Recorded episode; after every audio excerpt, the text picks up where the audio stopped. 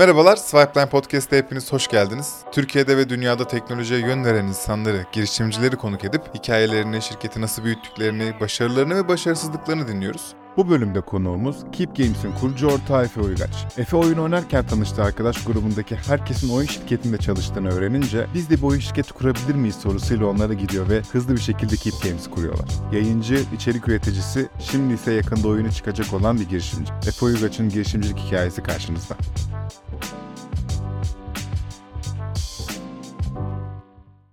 Efe'cim hoş geldin. Hoş buldum. Yayıncı, içerik üreticisi ve yeni girişimci. Yeni girişimci, evet. Ya, çok heyecanlı. Evet, gerçekten. Hoş geldin, çok sağ ol. Bizi onur verdin. Ben teşekkür ederim davet ettiğin için. Bir oyun şirketi kurdunuz. Sana hemen hikayeyi anlatmak istiyorum. Tabii ki. LinkedIn'de ben bir oyun videosu gördüm arkadaşlar. Emre diye bir çocuk atmış videoyu. Hiç tanımam etmem. Önüme düştü LinkedIn'de ve çok beğendim oyunu. Ben arkadaşlarıyla oyun oynayan bir insan olarak bilgi vereyim, hadi burada da büyük ihtimalle videoyu görürüz Görkem. Eğer oynadıysanız Overcooked mekanikleri var ama siz eski bir dünyadasınız ve askerlere üst baş diziyorsunuz ve savaşa yolluyorsunuz. Bir parti oyunu. Allah'ım dedim, çok güzel, bizim ekip arkadaşlarıma attım, dedim bunu oynarız vesaire. Hani naçizane de desteğim olsun diyerekten LinkedIn'den paylaştım içeriği. Altına da dedim ki wishlist'e ekliyorum Steam'den. Alacağım bu oyunu. Sonra videonun sahibi ve şirketin kurucu ortaklarından Emre dedi ki abi Swipe'den çok beğeniyoruz. Mutlaka bir şey yapalım beraber. Tabii dedim. Dedi işte bizim CEO'muz Efe Uygaç. Beraber toplantı yapalım hep beraber koşma. Dedim ki Efe Uygaç mı? Ne alakası var? Ve sonra Efe ile tanıştık. Bu kadar hakim konuya, bu kadar iyi matematik beklemiyordum. Açık olmak gerekirse. Burada benim bazı bildiğim şeyleri, bilmediğim şeyleri soracağım. Tabii ki. Öncelikle bana hikayeyi anlat. Nasıl başlıyor bu serüven? Ya her şeyden önce biraz kendi hikayemden başlayayım. Lütfen biraz abi. Azıcık geriden alayım. Lütfen abi. Çok kişi beni tabii ki işte YouTube'da yaptığım işte Efe Show'dan, Berkcan'la olan serimizden, malum bunu serimizden. Bunu da söylemiyor musun? söyle. Berkcan'la olan Bunemk serimizden. Sonrasında başladığım Twitch yayıncılık kariyerimden, işte oradan tanıyor insanlar. Arkadaşlarımla bizim bir tane Discord'umuz var. Şimdi benim kişisel bir Discord'um var. Yayıncı Discord'um. Efe Uygaç'ın Discord'u. Aynen. Orada ben çoğunlukla IRL yayınlar yapıyorum. Just chatting. Yani izleyicilerimle sohbet ediyoruz. İşte video izliyoruz. Reality show'ları değerlendiriyoruz. Vesaire. Bunları yaptığımız yayınlar yapıyoruz. Nadiren de olsa ben yayınlarda oyun oynuyorum. Çünkü her şeyden önce hedef kitleni bileceksin diye bir laf var ya. Öyle. Şimdi benim hedef kitlem oyun izlemeyi çok sevmiyor. Hı-hı. Benim hedef kitlem, çünkü benimle birlikte başladığından beri biz onlarla IRL türünde yayınlar yapıyoruz. Aynen. Onlara dahil olunca hoşuna gidiyor değil mi? Kesinlikle. Ben de abi bu sebepten dolayı oyunları off stream oynuyorum. Ve ben oyun oynamayı çok seven bir insanım.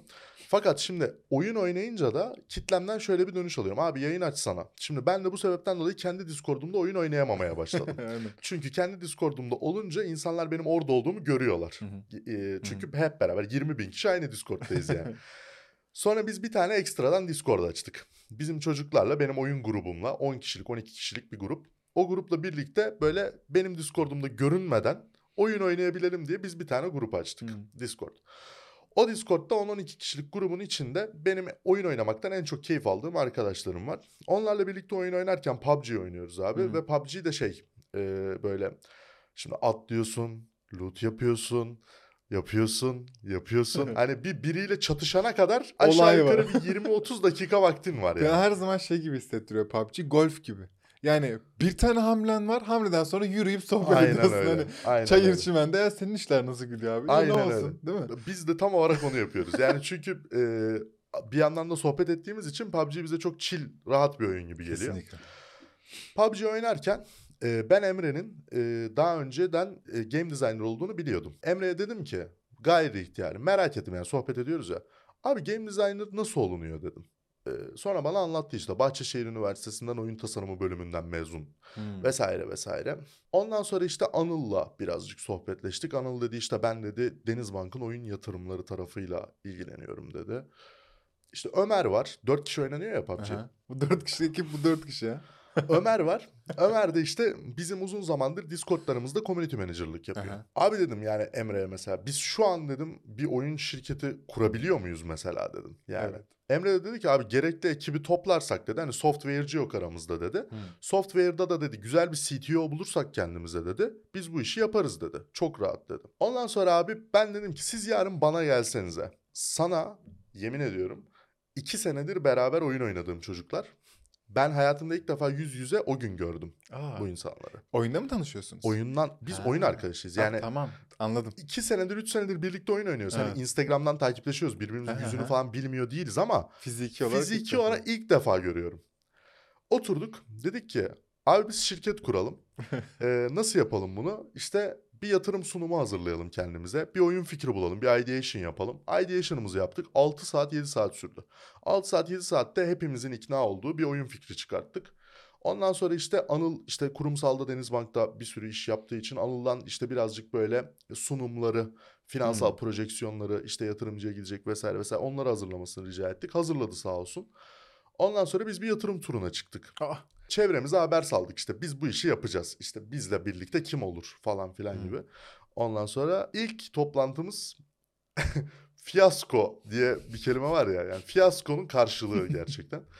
Çünkü şöyle gerçekleşti ilk toplantı. Biz daha ideation'ı yapmamıştık ilk toplantımızda. Şimdi sana ideation'ı yaptık bitirdik diyorum ya. Evet. Bu o günden önceydi. Yani arada oyun şirketi kuralım da benim evde ideation yapmamızda bir 3 gün var. Abi, o günde bu fiyasko gerçekleşiyor arada. O 3 günün içerisinde şöyle bir şey yaşandı abi. Biz çok sektörde büyük isimlerden biriyle bir toplantıya gittik. İsim vermek istersen verebilirsin bu arada. Vermeyeyim boş ver. Tamam sen bilirsin. Onunla toplantıya gittik. Çok da harika bir insan bu arada. Adam bize dedi ki haklı olarak. Arkadaşlar dedi siz dedi oyun şirketi kuracaksınız dedi. Evet dedik biz buna talibiz yani oyun şirketi kurmaya. Peki dedi hangi oyunu yapacaksınız dedi. Yani ilk oyun ne mesela dedi. Yok yani daha ideation'ı yapmamışız ya. Adama dedik ki yani ben orada bir şeyler sallamaya çalışıyorum böyle hani toparlamaya çalışıyorum durumu. İşte birazcık daha işte şu alanda oyun yapalım diyoruz. Böyle diyoruz falan filan ama böyle çok belli belirsiz cümleler. Ondan sonra fark ettik ki tabii ki bir oyun şirketi kuracaksak, bir sunum yapacaksak yatırımcıya bir oyun fikri de vermemiz gerekiyor. Hiç fena olmaz. Sonra gittik oyun fikrimizi bulduk. Ondan sonra işte 3. toplantımızda biz nihai yatırımcımızla tanıştık. 3. toplantımızda konuyu hallettik ve bir anda böyle fişek hızıyla işte ofis, çalışanların bulunması, işte sistemin oturtulması, bilgisayar siparişleri bir anda böyle biz bir baktık şey yapıyoruz ofiste. Oyuncu koltuklarını tornavidayla birleştiriyoruz. Ya ne güzel lan. Bizim de bu ofiste öyle bir anımız var bu arada. Bütün koltukların böyle vidalandı hep beraber. Evet, bir anda öyle bulduk kendimizi. Ne zaman? Tarih olarak ne zaman bu? Şirketi kurmaya karar vermemiz 28-29 Ekim sanırım. Ekim. Evet. Şirketin kuruluşu 28 Aralık. Ekip dahil oluşu ne zaman? Hani bu artık vidalandığı 28 Aralık'ta biz bayağı bütün çalışanlarımız ofiste başlıyor şeklinde başladık. Çok hızlı. Evet çok hızlı. İnanılmaz. Yani bir anda başladık her şeye. Biz daha öncesinde bizim avantajımız şu oldu. Yatırımcıyla toplantı yapmadan evvelinde ve şirket kurulum hazırlıkları yapılırken Emre'den şeyi istedik hemen. Hani oyuna dair GD işte Game Design Document. Oyunun ön hazırlığı. Yani oyunun aslında nasıl yapılacağına dair sprintler. İşte birinci sprintte bu yapılacak, ikinci sprintte bu yapılacak. Bütün süreç orada mı? Aynen öyle. Tamam. O oyun çıkmadan önce yani oyunun yapımına daha başlanmadan önce hazırlanması gereken bir doküman. Emre bunların hepsini bitirdi. Yani biz çok hazır bir şekilde başladık. Yani ofis açıldığında biz direkt bütün işte yazılımcılara onların sprintlerini, art tarafına onların sprintlerini önlerine direkt olarak koyarak haydi arkadaşlar başlıyoruz dedik. O ön hazırlığımızın olması bizim için süper oldu. Hiç boşa vakit kaybetmedik yani. Bütün şirkette sandalyesine oturan herkes bilgisayarını açtı başladı. Evet. Şey yatırım detayı veriyor musun bu arada işte ne kadar aldık, kimden aldık, koşullar o şu bu? İlk yatırım için vermiyoruz. Tamam. Ama istersen. İkinci yatırım için istersen verebiliriz. Yani. İlerisi için konuşuyoruz değil mi? Şu an ya okey tamam. Seve seve çok seviniriz yani paylaşmaya. Okey bunu biraz sohbet edelim sonlara doğru bunları konuşalım. Olur mu? Tamam olur. Yani dinleyen ve özellikle gaming tarafında çok ilgilenen yatırımcılar olduğunu biliyorum. O yüzden belki buradan bir toplantı ayarlanır. Ne mutlu oluruz biz de aracı olduğumuzda. Kesinlikle. Peki ben şimdi biraz oyundan bahsetmek istiyorum. Adam ilk defa burada oyun konuşacağım. Ben de çok heyecanlıyım. Oyun ne? Hangi janrada? Neden böyle bir şeyle başlamak istiyorsunuz? Ben birkaç fikir sahibiyim bu konuda. Nedenini de çok konuşmak istiyorum üzerine sonra. Bizim aslında şeye dayanıyor yaptığımız ideation'da ilk başta. Benim senelerdir oynamaktan inanılmaz keyif aldığım bir tane oyun vardı. Hala da arada girer oynarım. Çoğu kişi belki inanmayacak ama Çağlar Boyu Savaş diye bir oyun var abi. Kral oyun. Oyunlar bir. Bu sitelerde gerçekten flash oyun olarak beni kendisine inanılmaz bağlayan oyunlardan bir tanesiydi. Çünkü işte çağ atlıyorsun. İşte ilkel taş devrinde başlıyorsun. Hı. Adamlar işte üstlerinde leopar kürk elbiseler. Ellerinde sopalarla birbirlerine saldırıyor. Daha sonrasında uzay çağına çıkıyorsun işte. Böyle laser gunlarla falan birbirleriyle savaşıyorlar. Böyle bir oyun vardı. Biz de işte o oyunu ben çok sevdiğimi söyledim çocuklara. O dönemlerde de tam bizim bu şirket için ideation, oyun için ideation yaptığımız dönemlerde Twitch'te Playtop diye bir oyun inanılmaz popüler oldu. Neydi o? Playtop yine Overcooked mantığıyla işleyen oyunlardan bir tanesi. Bu da Yogcast Games'in abi. Yogcast Games'te yine İngiltere'de iki tane YouTuber'ın birleşip kurduğu bir şirketin oyunu. Benziyorsun hikaye. Benziyor evet birazcık benziyor. Yogcast Games'in bu oyunu Türkiye'de çok popüler oldu. Bütün yayıncılar oynadı neredeyse. Ben de dahil olmak üzere. Hepimiz yayınımızda oynadık oyunu. Playtop'ta bu sıralar ünlü olduğu için biz şeyi düşündük. Çağlar Boyu Savaş çok güzel bir mekanik. İki tane karşılıklı kale var. Ve bu kaleler birbirlerini yıkmaya çalışıyorlar. Evet. Ve önemli olan ekonomini düzgün kontrol edip oradaki sana karşı gelen bir wave var orada abi. Sen de bir wave yolluyorsun. Ama öyle stratejik hamleler yapman lazım ki halbuki ikinizde de aynı para var anladın mı? Normalde ortada sürekli bir fight olması iki kalede bir şey gelmemesi lazım. Tabii. Ama senin bir strateji kurup orada bekleterek, para biriktirerek, bir anda pushlayarak vesaire bir strateji kurup karşıya üstün gelmen gerekiyor. Biz de dedik ki bu mekanik güzel bir mekanik ama bu mekaniği bilgisayar oyunu olması adına geliştirmemiz lazım. Çünkü biz bir bilgisayar oyunu yapıyoruz. Tek mekanikle ilerleyemeyiz. Ah evet bak belki bundan hiç bahsetmedik. Evet mobil zanneden çok kişi vardır bence de şu an. Kesinlikle çünkü Türkiye olarak tecrübemiz ve aslında yetkinliğimiz de mobil tarafta. Ve dünyayı sallıyoruz yani böyle bir gerçek var. Ama Keep Games, Efe'lerin şirketi bilgisayar oyunu yapıyorlar. Evet biz bilgisayar oyunu yapıyoruz. Ve bu çok heyecanlandırıyor beni. Beni de. Değil mi? Evet. Tamam özür dilerim böldüm. Devam beni de tamam. Heyecanlandırıyor çünkü azıcık devam ettireceğim o kısmı. Şu anda abi bizim gözlemlediğimiz kadarıyla ben ve ortaklarımın gözlemlediği kadarıyla mobilden bilgisayar tarafına karşı büyük bir kayma var. Çünkü mobil tarafında işte yavaştan artık stüdyoların kapanması... İşte yatırımcıların mobil tarafa artık yatırım değil de birazcık bilgisayar oyunu sektörüne yatırım yapmaları çok büyük faktörler. İşte veya en azından şu an bu arada globalden değil aslında Türkiye'den bahsediyorum. Türkiye'de birazcık daha bilgisayara bir kayma var ve IO Interactive var işte Hitman'in yapımcıları. IO Interactive'in İstanbul stüdyosu açması vesaire vesaire. Yakın zamanda Türkiye'de bilgisayar alanında daha fazla oyun görebileceğimiz hissiyatını yaratıyor bende. Ya şimdi sizle konuşmuştuk ben de sizden öğrendim. Eskiden şöyle bir sistem vardı bilmeyenler için. Sen bir mobil oyun stüdyosu kuruyorsun. Bir publisher, bir yayıncı sana ayda ben sana $10,000 vereceğim diyor. Bana şu kadar adet oyun üret diyor. Ne oldu fark etmeksizin işte hyper casual türünde.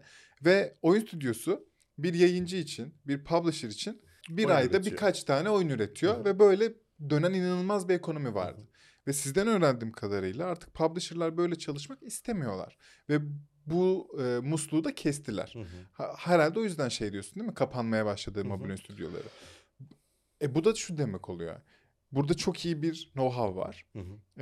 Oyun yapmayı çok iyi biliyoruz. Ki bence daha önemlisi marketingini biliyoruz. Dream'ler, Ace'ler, Spike'lar çok iyi biliyor bu konuda. Bu know-how bilgisayara kayarsa biz yine bir gaming ülkesi olabilir miyiz? Ama desktop yani bilgisayar oyunu tarafında. Bence olabiliriz abi. Ya bence de olabiliriz. Ya bence çok güzel oluruz hem de. Çünkü abi bizde inanılmaz bir bence dünyanın çok az ülkesinde olan bir şey bu. Brezilya belki buna Türkiye'nin yanında bir örnek olabilir. Bizde inanılmaz bir internet kafe kültürü var. Tabii. Ve senelerce internet kafe kültürü bütün Türkiye'yi yönetti yani. Kesinlikle. İnternet kafe kültürünün en büyük örneği. Kesinlikle. İnternet kafe kültürünün topluma kattığı en büyük şeylerden bir tanesi bence herkesin aynı anda meta olan oyunu oynaması. Şimdi dünyada bu böyle değil. Zamanında CS'ydi bu. Evet. Sonra LoL oldu. Evet, tabii çok iyi hatırlıyorum. Mesela. Şu an gitmediğim için artık bilmiyorum ama doğru. Abi şöyle meta oyun kültürü ilginç bir kültürü bence. Dünyanın çoğu ülkesinde yok. Dünyanın çoğu ülkesinde Şimdi internet kafe kültürü olmadığı için, mesela Kore'de de internet kafe kültürü var bu arada. Hı hı. İnternet kafe kültürü olmadığı için adamlarda şöyle bir şey var. İşte biri o oyunu oynuyor, biri bu oyunu oynuyor. Bizde şöyle, atıyorum Discord'a girdin, 20 tane arkadaşım var. Bir bakmışsın hepsi 2023 senesinde Night Online oynamaya başlamışlar. Direkt indirip sen de Night Online. Tabii ne oynuyorsun Night? Geliyorum. Tabii. Evet. Kesinlikle. İnternet kafe kültürünün de bize kattığı en büyük şeylerden bir tanesi bunun yanında gamer nüfusumuzun çok fazla olması. Hı-hı. Çünkü işte bilgisayarı olmayan adam da 2000'li yılların başlarından bahsediyorum aslında. Arkadaşlarıyla birlikte internet kafeye, okuldan kaçıp internet kafeye gitmek gibi bir kültür tabii var yani bu ülkede. Tabii. Sen kaçlısın? Ben 96'lıyım. Ha, ben 93'lüyüm. Ya ben o kitleyim yani. Aynen, ben de bu arada. Yanıp tutuşuyorum. Yepyeni oyunlar çıkıyor. Tabii. Max Payne diye bir şey çıkıyor. Hitman diye bir şey çıkıyor. Aha. Biz ağlaya ağlaya koşarak internet kafeye gidiyoruz. Ve annemiz babamız bizi alıp hadi gel artık eve diye kovalıyor. Şey vardı ya, hani internet kafeye işte arkadaşlarla buluşup gitmenin yanında şey vardı mesela işte. Boş vaktim var, arkadaşın ekti seni. Bir saat geç kalacak. En yakın internet kafeye gidip bir saat oyun oynayayım. Kesinlikle ya, evet. Masayı yarım saat uzatır mısın? Akın soft. Anladın mı? Bir sürü meme var aslında ya, internet kafenin bizde bıraktığı. O yüzden Türkiye mobil oyunun yanında bilgisayar oyununa da çok hazır zaten. Yani senelerdir hazır. Sadece birazcık üretime geçmek gerekiyor. Aynı zamanda bilgisayar oyununun marketingi için de Türkiye hazır. Yani çünkü Twitch'te... biz çok büyük bir nüfusuz dünyada. Yani Türkçe ilk 5 dilden bir tanesi. Twitch'te en çok kullanılan. Ve biz hani global, Türkiye dışında Türkçe konuşulan bir ülke yok baktığımızda. Yok. Evet. Yani ama İspanyolcayla işte İngilizceyle rekabet halinde olan bir dil Türkçe. Öyle bir nüfus var aslında Twitch'in içerisinde. Çok o yüzden marketingte de zorlanacağımız bir durum yok. Sadece birazcık üretime geçmemiz gerekiyor. Kolaya kaçmak demeyeyim şimdi mobil sektör için ama birazcık daha böyle uzun proseslere hazırlıklı olabilmemiz gerekiyor. Bunun için de global yatırımcıları bence ülkemize çekmemiz gerekiyor. Hayır, inşallah ya. Evet. Yani işte bunlar gelişirse, bahsettiğimiz senaryolar oluşursa gelirler. Çünkü bizim başarımızı biliyorlar oyun konusunda. Sen devam et lütfen. Oyunu anlatıyordun. Evet, biraz dağıldık. O oyunda nerede kalmıştım peki? Sevdiğim bir genre vardı. Aynen. Bunda wave var. Onu bir şekilde stratejik olarak halletmen lazım. İkinci mekaniği eklememiz gerekiyor diye düşündük biz oyunun içerisine. O iki kalenin karşılıklı birbirini yıkmasındansa. Biz de orada üretim mekaniğini ekledik. Yani standart bir tane insan bir piyade seçiyor ve o piyade koşarak karşıya koşmaya başlıyor. Saldırmaya başlıyor dansa. Dedik ki bir de roleplay ekleyelim işin içine. Roleplay nedir abi? 4 tane karakterimiz var bizim kalenin içinde. Bir tanesi komutan, bir tanesi zırhçı, bir tanesi demirci, bir tanesi de mühendis. Herkesin bir rolü var. Herkesin bir görevi var dolayısıyla. Ve dedik ki insanlara hem roleplay hissiyatı yaşatalım bir görev vererek, hem de bir üretim hissiyatı verelim. Yani do it yourself gibi bir şey aslında. Şimdi kaleden komutan piyade seçti ve piyade koşarak çıkmıyor. Bir tane çıplak bir karakter geliyor önümüze abi. Kalede sırada bekliyor böyle. Sonra demirci onun kılıcını dövüyor ve eline veriyor. İşte zırhçı zırhını giydiriyor. Eğer bu süvari ise mühendis ona bir at veriyor ve ata biniyor. İşte eğer bu bir piyade ise mühendis ona kalkan veriyor ve kalkanıyla birlikte koşmaya başlıyor. Okçumuz var. Mancınık çıkan kuşatma atölyemiz var vesaire vesaire. Kalenin üstünde bir tane balistamız var. Komutan hem üretim hattını belirliyor. Aşağıdakilere diyor ki işte bir tane üretim hattımız var solda UI'lardan. İşte piyade oluşturun. Onu komutan mı belirliyor? Aha. Ben rastgele geliyordur diye tahmin etmiştim. Yok, komutanın görevi aslında üretim bandını belirlemek. İşte piyade, okçu, süvari. İşte yanlış verirlerse mesela piyadeden sonra okçu yaparlarsa piyade yerine işte kolu çekip onu öldürmeleri gerekiyor. Aşağı düşüyor böyle aa diye bağırarak falan. Komutan bunları yaparken bir yandan da işte kalenin en üstünde balista var. Balista ile kendi kalesini savunabiliyor işte ok atarak, böyle büyük oklardan bahsediyorum. Böyleli güzel mekanikleri olan bir oyun çıkartmaya çalıştık. Rün sistemi var. Rün sistemi de oyunun içine nasıl dahil oldu? Rün sistemine girmeden bir şey anlatacağım, sonra rün sistemine gireceğim. Bizim en büyük şanslarımızdan bir tanesi benim dostlarımın beni çok desteklemesi. Dostlarım beni desteklemesinden kastım işte sosyal medyada bir story atmak değil. Yani bir oyun fikri ideation yaparken ben aslında Türkiye'de birçok oyun stüdyosunun hayalini yaşayabiliyorum. Yani daha ideation'dayken oyundan emin olabiliyorum gibi bir durum var. Yani arkadaşlarıma gidiyorum, diyorum ki benim böyle bir fikrim var, sizce nasıl? Ve onlar hani Enis Kirazoğlu mesela, işte Ferit Karakaya mesela, işte sağ olsun Tuna abi Pintipan'da. onlara gerçekten fikirleri danışıp hani biz böyle bir oyun yapacağız ama onlardan da bir ön brief alayım gibi. Onlar Türkiye'de her oyun oynamış, bir de üstüne yetmezmiş gibi hakkında yorum yapmış, insanlara anlatmış veya insanlara göstermiş. Evet, insanlara. Abi. Ki keza sen de öylesin. Hani önce senin zihnindeki o filtreden geçip onay alıp bir de akabinde ona geçmesi cidden büyük bir lüks. Evet. O yüzden zaten matematik çok iyi demiştim en başta. Teşekkür ederim. Rün sisteminden önce niye bunu anlattım? Rün sistemi de şöyle gerçekleşti. Biz oyunu sürdürülebilir kılmak istedik. Yani mesela bir kere oynadı adam, bir daha oynasın, bir daha oynasın, bir daha oynasın. Fakat orada sürdürülebilirliği arttırmak üzere mesela Enis abi işte bir ay önce falan ofise ziyarete geldim. Hemen oyunu denettirdik işte Enis abiye hevesle böyle. Revize aldık ondan. Mesela dedik ki sürdürülebilirliği arttırmak istiyorsanız abi dedi. Mesela insanların farklı kullanabileceği şeyler ekleyin oyuna dedi. Hı-hı. Biz hemen oyuna bir rün sistemi ekledik. Atıyorum adam 10 tane rün içerisinden 2 tanesini seçip oyuna giriyor. Hı-hı.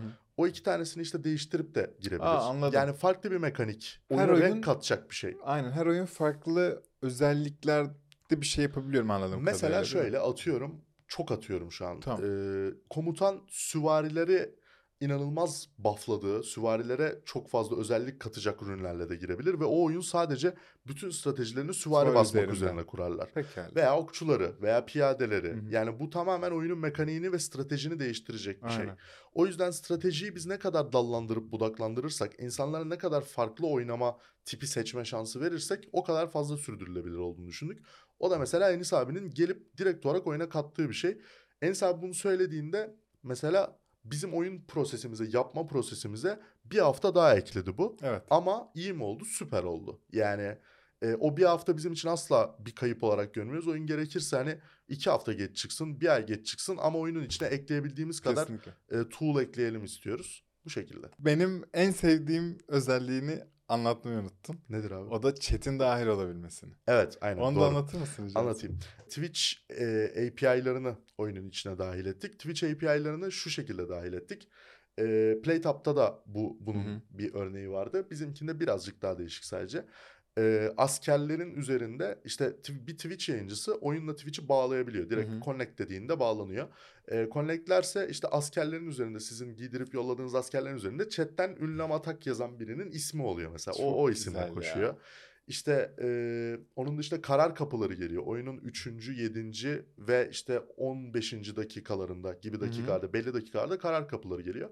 Karar kapıları şu şekilde mesela iki tarafa da geliyor bu arada. Hı-hı. O kaleye de bu Hı-hı. kaleye de. Karar kapılarında şöyle şeyler oluyor. İşte askerler %10 mu güçlensin atıyorum. Ha. Kalenin canı %10 mu artsın. Bizim TFT'den alışkın olduğumuz aynen öyle, aynen geliştirme öyle. Ve bizim geliştirebilecek özellik seçebiliyoruz. Aynen öyle. Orada da çekirdek gibi bir durum vardı. 3 kere seçiyorduk. Sanırım evet aynen. Onun gibi yine sadece Twitch'e eğer bağlarsan chat'in karar veriyor buna. Twitch'te anket sistemi var ya abi. İşte hangisini seçerlerse bir dakikalık anket süresi oluyor. Sen karar veremiyorsun. Sen yayıncı olarak bir oy hakkın var. Ya çok tatlı. Çünkü eminim ki mesela kendim Hüseyin Kemal'in chat'i Kemal'in aleyhine bir seçim yapacak. Tabii. Bu arada Playtop oynarken ben mesela benim chat'ime ben yalvarıyordum. Yani yine karar kapısı geliyor. Orada mı öyle bir şey var? Yine ben karar onu bilmiyorum sanırım ya. Bir denemeni tavsiye ederim. Tamam, çok güzel oyundur. Yine karar kapısı geliyor orada. İşte mesela bir tane karar kapısı şu bana gelenlerden. İşte sana %10 hız veriyor. Evet. Diğeri de malzemelerin arasında brokoli ekliyor. Şimdi malzemelerin arasında brokoli eklemesi ne demek biliyor musun? İşinin en az 20 saniye daha uzaması demek. Diyorum beyler yani arkadaşlar ne olur brokoli koymayın diyorum ve hani ya ikna edebiliyorum ya edemiyorum. Edemediğim de çok oldu. Çok hoşuma gitti. Bak bunu bilmiyordum, bunu anlatmamıştınız galiba. Evet doğru. Bütün bunları düşününce Hı-hı. tek bir sorum oluşuyor abi. Çıkış ne zaman? Ne zaman oynayacağım bu oyunu? Çıkış tarihimiz abi şu anda Nisan'ın son haftası. Hı-hı. Nisan'ın son haftasında oyunu drop ediyoruz. Bunu ne zaman yayınlıyoruz biliyor musun? 10 Nisan pazartesi yayınlıyoruz. 10 Nisan pazartesi Aynen. yayınlıyoruz. Ben de şöyle bir tarih aralığı verebilirim. Bizim oyunumuzun çıkış tarihi de 28 Nisan ile 3 Mayıs arası. Ya Nisan son hafta ya Mayıs Aynen ilk öyle. Hafta. Aynen öyle. Tamam. Wishlist'e ekleyebiliyorlar sanırım insanlar. Aynen. Steam üzerinden. Evet. Şu anda yani onlar bu videoyu izlerken 10 Nisan'da çıkacaksak eğer ki videoyu. Bir de senden fiyat rica edeceğim. Söylüyor musunuz bilmiyorum ama Türkiye veya yurt dışı için. Söyleyebilirim. Türkiye'deki fiyatımız şu anda belirlediğimiz fiyattan bahsediyorum tabii ki. Hı. Yani böyle şimdi daha çıkmadığımız için Hı. ortaklarla anlık bir gelişme olur falan bir değişiklik olur. Hani şu anki kararımızı söylüyorum. Anlık değişebilir her şey. Şu anki kararımızda Türkiye fiyatı 49.90. Çok mutluyum. Ki bir Steam indirimi söz konusu olursa 39.90 olmuş oluyor direkt olarak. Ana fiyatımız 49.90 ama. Yurt dışındaki fiyatlarımız da $5, €5, £5 şeklinde. Ha. Aynen, global fiyatlar da o şekilde. İşte şey güzel. Ben bir arkadaşıma hadi şunu al, oynuyoruz diyebileceğim bir rakam. Kimsenin bütçesinde hani bir tane frappuccino içmeyi ver kardeşim deyip artistik yapabileceğim bir fiyat. Ya Türkiye'de bizim kendi aramızda konuşup belirlediğimiz kadarıyla 50 TL bir psikolojik sınır artık. Hı hı. 50 TL'nin altındaki şeyler genellikle insanlara ucuz gözüyle baktırıyor. Bir pazar analizi şeklinde konuşacak olursam. O yüzden 50 TL'nin altında bir fiyat belirlemek istedik ve direkt olarak 49.90 yaptık ana satış fiyatımızı. Yani. Biraz şey bir sorun var ya. Özel olur mu bilmiyorum efendim. Sor abi. Eminim ki şöyle bir algı var dışarıda. Ya işte influencer şimdi şirket açtı bir tane, açar tabii falan hikayeleri. Hiç kulağına da geldi mi bilmiyorum ama ben dünyayı bildiğim için değil mi? Kesin böyle yorumlar vardır. Bu konudaki düşüncen ne? Hani bu konuda nasıl hissediyorsun? İnsanlar dışarıdan nasıl görmeli sence bu hikayeyi? Biraz bence senin gözünden görmek önemli çünkü. Ya ben... Nasıl anlatabilirim bunu bilmiyorum. Kibarca. Kibarca nasıl anlatabilirim bilmiyorum, evet. Bazı insanlar var şimdi benim sektörden. Influencerların çoğunu tanırım. Çoğuyla sohbetim vardır. Uzun zamandır işte gerek Berkcan'la gerek daha sonrasında benim kendi işimi sosyal medyada yapmaya başlamamla çoğu kişiyle bir araya geldim. Çoğu kişiyle tanıştım. Gerçekten sosyal medya dünyasında influencer diye adlandırılıp influencer diye kestirip atılmaması gereken karakterler olduğuna inanıyorum. %100. Nacizane kendimi bu kategoriye sokarım. Ben de oy veririm kardeşim. Çok teşekkür ederim. Bu sebepten dolayı da ben hiçbir zaman zaten benim niyetim hayatım boyunca bu işin içinde olmak değildi. Hı hı. Ben her zaman işin business tarafından daha çok keyif aldım ve business tarafında bulunmak istedim. Bu alanda da hakikaten... Bence bu işin içinde olan insanların her zaman, oyun sektörünün içinde olan insanların her zaman kendisinin oyun oynuyor olması gerekiyor. Hı hı. Yoksa bu işe herhangi bir revize veremezsin. Revize verdiğinde ciddiye alınmazsın. Benim Steam kütüphanem çok geniştir. Bugüne kadar bir sürü farklı oyun oynadım. Bir sürü farklı janrada oyun oynadım. Ve hepsinde çok fazla saat vakit geçirdim. Bunlar insana çok fazla tecrübe katıyor. Ve bir ideation yaptığında o ideation'ın içerisinde... Bu oyunun ben şu anda insanlara etki edeceğine inanıyorum diyebiliyorsun. Evet. Influencer olmanın bunun yanında bana kattığı şeylerden bir tanesi de şu. Twitch yayıncısı olmak demek bence sosyal medyayı en yakından takip eden insan demek. Çünkü biz Twitch'te anlık reaksiyon alıyoruz abi. Anlık reaksiyon demek... Biz sürekli video izliyoruz Twitch'te. Bir şeyler izliyoruz. Bir edit sayfalarını yaptığı editleri izliyoruz. Twitch'ten komik anları izliyoruz vesaire. Yani mesela orada... Twitch'ten komik anlarda çok örnek olarak söylüyorum. Asla bir kişi güdümlü söylemiyorum bunu. Twitch'ten komik anlarda mesela bir kişi ekrana geldiğinde bir sürü yayıncı çıkıyor ekrana o editlerde. Bir kişi ekrana geldiğinde chat'in verdiği tepkiden ona karşı mesela şu anda nasıl bir görüş var? Sadece yayıncı bazlı da değil bu. YouTuber'lardan bir tanesi ekrana geldiğinde chat anlık bir tepki veriyor. İşte bu adamı çok seviyorum ya diyor veya herhangi bir marka olabilir bu aynı şey. Marka olabilir, bir siyasetçi olabilir, herhangi birisi olabilir. Sen ve sahnedesin aslında hep. Evet ve anlık reaksiyon çok net bir şey. Yani o anda Türkiye'nin aslında veya en azından senin hitap ettiğin kitlenin o kişi hakkında ne düşündüğüyle alakalı net bir fikre ulaşıyorsun. Bu sebepten dolayı yayıncı olduğun zaman bir oyunla alakalı da hem yayıncı gözünden hem de chat'in gözünden ne düşünüldüğünü anlayabiliyorsun. Evet. Mesela biz Playtop oynarken insanlar bana çoğu zaman oyun oynama diyen chat'im bana Playtop hadi ne zaman bir daha oynuyoruz'u sordular. Çünkü chat'le oyun oynarken oraya karşı ilgini de kaybedeceğin bir oyun değil bu. Chat'i de o oynadığın oyunun içine dahil edebiliyorsun. Gerek Twitch API'larıyla entegre ettiği Playtop'un, gerek başka tool'larla insanlarla beraber oynuyormuş hissiyatı yaratıyorsun. Çünkü Playtop'ta da sen bir mutfak yönetiyorsun ve aşçı, bulaşıkçı, garson vesaire yine bölüşüyorsun. Bizim oyunumuzdaki komutan, demirci, zırhçı minvalinde.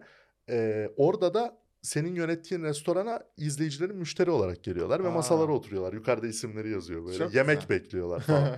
Yani bu tarz şeyler çok küçük şeyler ama insanları çok fazla oyun içine yerleştiren şeyler. O yüzden insanların neyi istediğini biliyorum ve bir yayıncının neyi istediğini de biliyorum. Yani yayıncı da şunu istiyor. Ekibiyle birlikte orada hem güzel bir şey başarabilecekleri hem de başaramadıklarında suçu birine atabilecekleri ve kavgaya, kaosa inanılmaz yönlendirecek oyunlardan bir tanesi bizim yaptığımız oyun.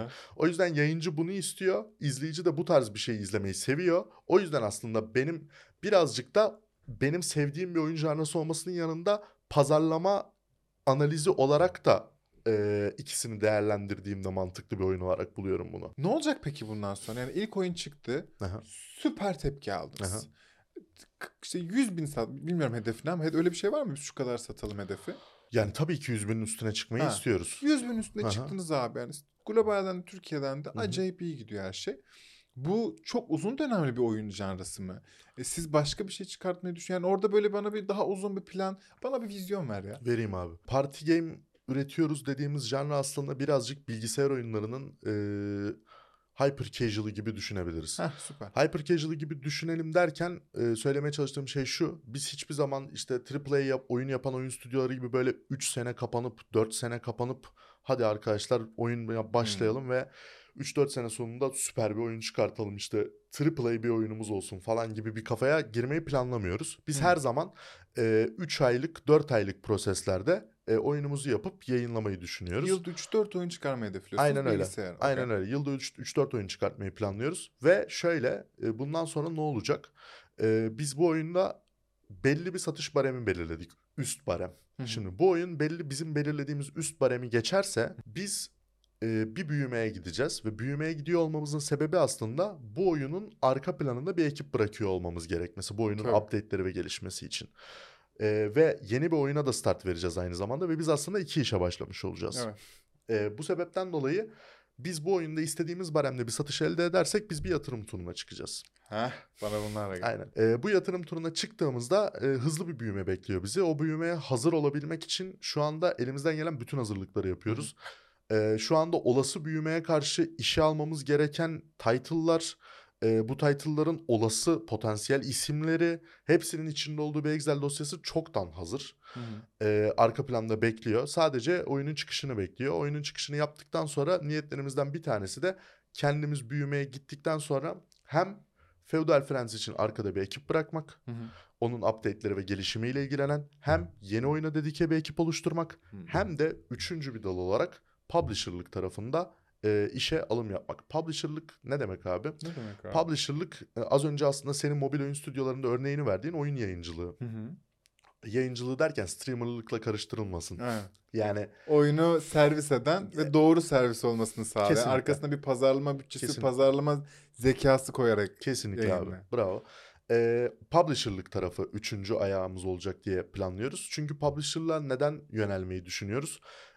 Kendi Steam alanımızda, yani biz Steam'e oyun üretiyoruz ve Steam alanımızda şöyle bir şey söyleyebilirim. Mobilde sadece böyle adjust işte tool'larla çok kolay bir marketing stratejisi var. Fakat bilgisayar oyunundaki marketing stratejisi o kadar kolay bir şey değil. Yani üçüncü parti çok fazla şirketle partnerlik kurman gerekiyor. Aynı zamanda da çok fazla çapraz platform kullanman gerekiyor pazarlamayı yönetebilmek için. Ve Steam pazarlamasında uzman olmak zor özelliklerden bir tanesi. Biz aşağı yukarı 6 aydır 7 aydır varız sektörde ve bu 6 ayda 7 ayda Steam pazarlamasında çok fazla yol kat ettik ve şunu söyleyebilirim ki uzun sürelerdir şu an hani isim vermek yanlış olur belki de, bilmiyorum. Şu an uzun sürelerdir sektörde olan şirketlerden bize talepler geliyor. İşte bizim Steam pazarlama tarafımızda sizinle partner olalım ve aylık size şu kadar fee ödeyelim ve Steam pazarlamamızı siz yönetin gibi. Biz böyle talepler gelmeye başladığında anladık ki biz publisher'lık yapmaya hazırız. Ve gerçekten bize güzel oyunlar gelirse oyun stüdyolarından onun publisher'lığını yapmak için çok özel ve çok güzel bir sistem geliştiriyoruz. Bu da galiba yeni oluşumlarımızdan bir tanesi olacak. Şu anda Keep Games'in yanında. Orada da abi paya dayalı fonlama diye bir sistem var. Biliyorsundur. Paya dayalı fonlamayla publisher'lık yönettiğimiz bir sisteme geçiş yapacağız. Detaylarını çok fazla vermeyeyim. Öyle mi? Sana videodan sonra detaylarını da anlatayım. Tamam, anlaştık. Çok güzel bir sistem ve oyuncu kitlesini, gamer community'yi çok mutlu edecek sistemlerden bir tanesi. Onu da yakın zamanda, çok yakın zamanda hayata geçirmeyi planlıyoruz. Çok iyi plan. Bu arada kendi yatırım turumuzda da GSYF kullanmayı planlıyoruz. Kendiniz açacaksınız, oraya insanları davet edeceksiniz. Evet, okay. Orada da yani potansiyel yatırımcılar bizlere ulaşabilir rahatça. Ha işte bak, buradaki kafa çok güzel. Hem profesyonel yatırımcılar dahil olabilir. Yani aynen, fonlar öyle dahil olabilir. Hem de senin bir kitlen var abi. Hı hı. Bu kitle 5, 10, 20, 100, 1000 artık neyse dahil olabilir. Aynısını düşünerek zaten GSYF'ye yöneldik. Söylemek istediğin bir şey var mı? Eklemek istediğin. GSYF'den bahsettim az önce. Hı hı. Yatırımcılıkla alakalı bizimle birlikte olmak isteyen, işte bizim şu anda bir sonraki büyüme aşamamızda yanımızda olmak isteyen yatırımcılar LinkedIn'den bana veya Keep Games'in kendi sayfasına ulaşabilirler. Onlarla geleceğe dönük yatırımlar için veya geleceğe dönük vizyonumuz veya planlarımız için daha detaylı bir şekilde oturup konuşabiliriz. Süper. Aşağıya ekledim ben 2 linki de. Teşekkür ederim abi. Çok sağ ol. Gelip anlattığın için. Çok keyif aldım oyun konuşmak, yani zaten hep çok içimdeydi her zaman.